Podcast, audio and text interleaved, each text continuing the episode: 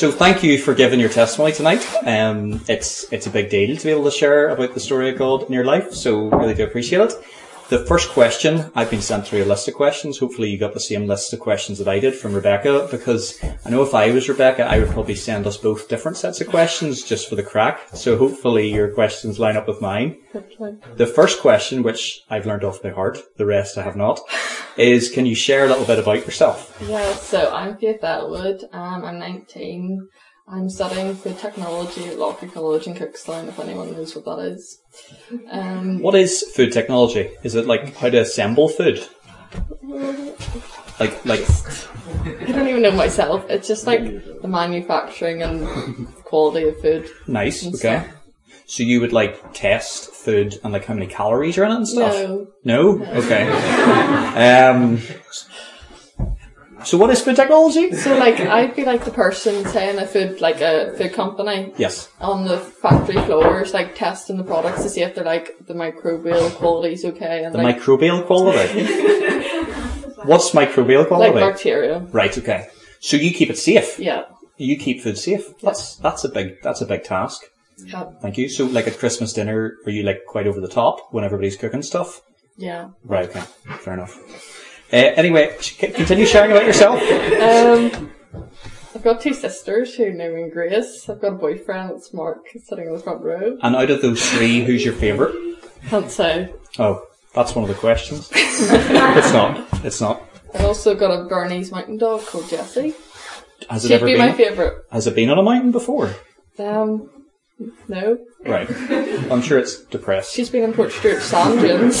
Sport- Fair enough. So a Burmese Burmese mountain dog that's never been on a mountain. Fair enough. Uh, next question. Unless you finished, or you, That's you haven't finished, Yeah, that's good. that's good. Thank you very much. Uh, where slash how slash when was it that you first heard the gospel? So Okay. where, how, and when? So I was brought up in a Christian home and that we attended Cross Free Presbyterian Church as a family where I attended Sunday school, Bible class, um, children's meeting, GB, CE, holiday Bible clubs, everything going. So there I heard like the new good news gospel that I needed to be saved and Jesus died on the cross for us. So we could go to he- be, go to heaven to be with him. Fab, fab. And do you remember like was do you remember like a specific time or what was said or you know like the first time you kind of dedicated your life to God? Or is that the next question? Sorry. Dear, I didn't know we were on a script. I thought this was going to be like Ant and Dec. Well, You'd okay, be Ant we'll and I'd be. Dec. Okay. Next question. when was it that you decided to put your trust in the Lord? Yeah, so I was six years old. It was after children's meeting one night. It was Sandy Boy doing the story at children's meeting Crossgar. And I don't know what he was speaking on, but all I know is I came home and I said to my mum and dad that I wanted to get saved. And then they brought me into the room and then they led me to the Lord that night. Amazing. That's fab. And does Sandy know that? Have you ever told him that? Yeah, mum rang him that night. That night? Yeah, Fab. she told me that. Sounds good. Next question I have: How has your relationship with God changed over the years?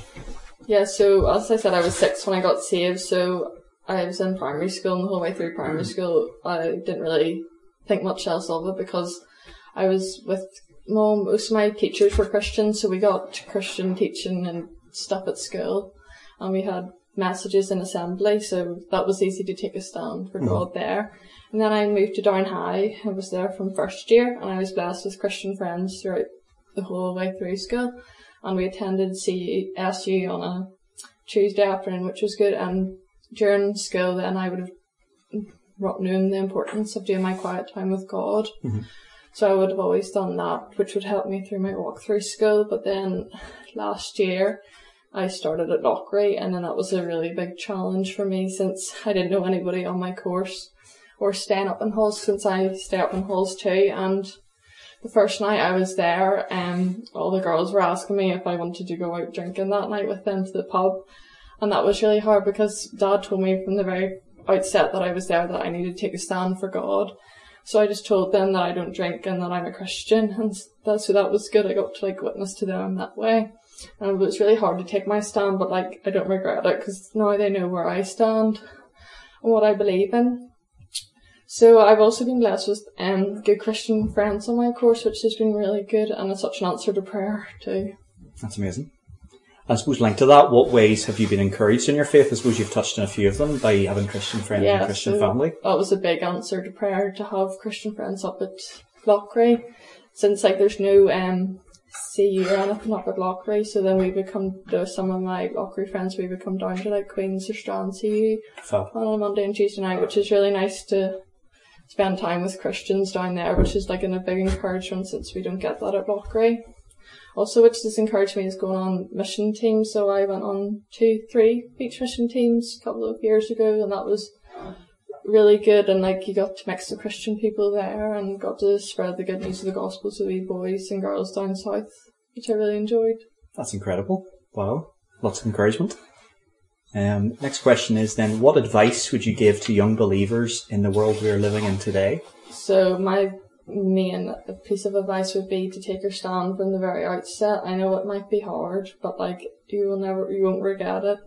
As like the world we're living in today, like we need to take our stand because nobody else is going to stand up for God if we don't. Mm-hmm. And verse, verse Jude verse one, Jude, Jude chapter one verse three, it says that ye shall earnestly contend for the faith which was once delivered unto the saints. So this means that we are God's people and we are to stand for our faith in Him and we need to do what the Bible tells us to do, which is to be apart from the world and shine for Him, shine for Him. Mm-hmm. And that's tough. And I think it's to keep strong in the faith and keep focused on God. We have the Bible, of course, Yes. to help us with that. So do you have a favourite Bible verse or maybe passage that's meaningful for you? One of my favorite Bible verses is First Peter chapter five verse seven. It says, "Casting all your care upon Him, for He careth for you."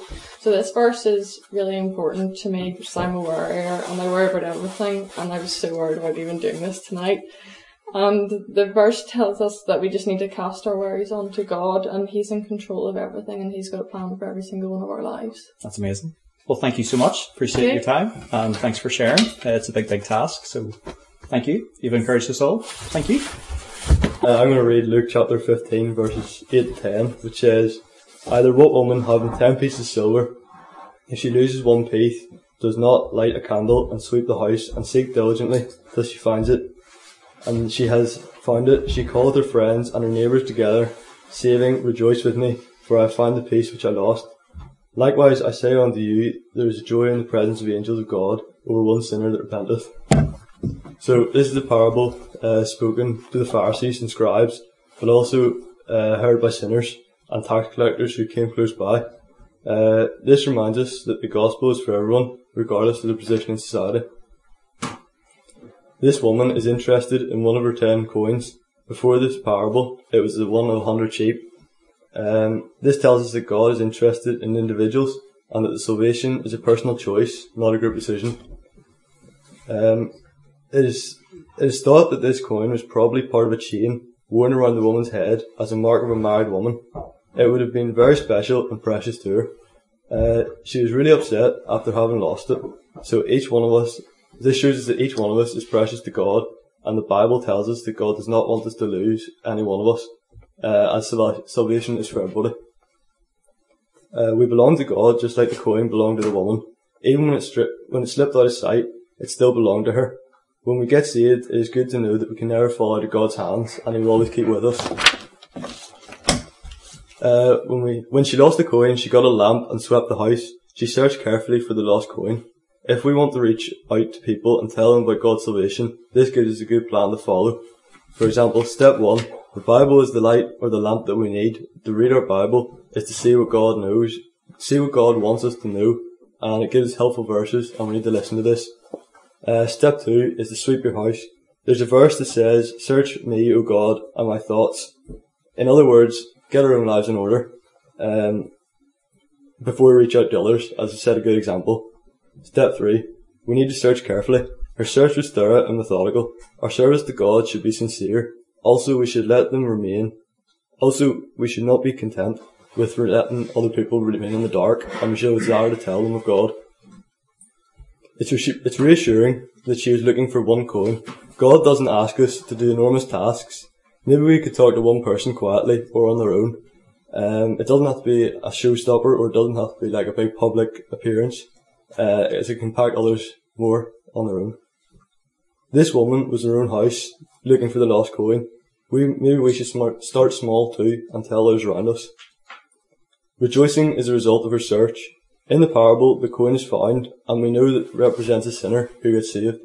It is lovely to think that God and the angels want individuals to be saved so much that there is rejoicing in heaven for us. We might not feel important now, but it's amazing that we're each important to God, and matter to the, and we matter to the Creator of the universe. God says, "My word will not return unto me void." So if we do try to speak to others about salvation, it will not be worth. It will not be worthwhile. No, it will be worthwhile. We just need to be brave enough to try. Thank you.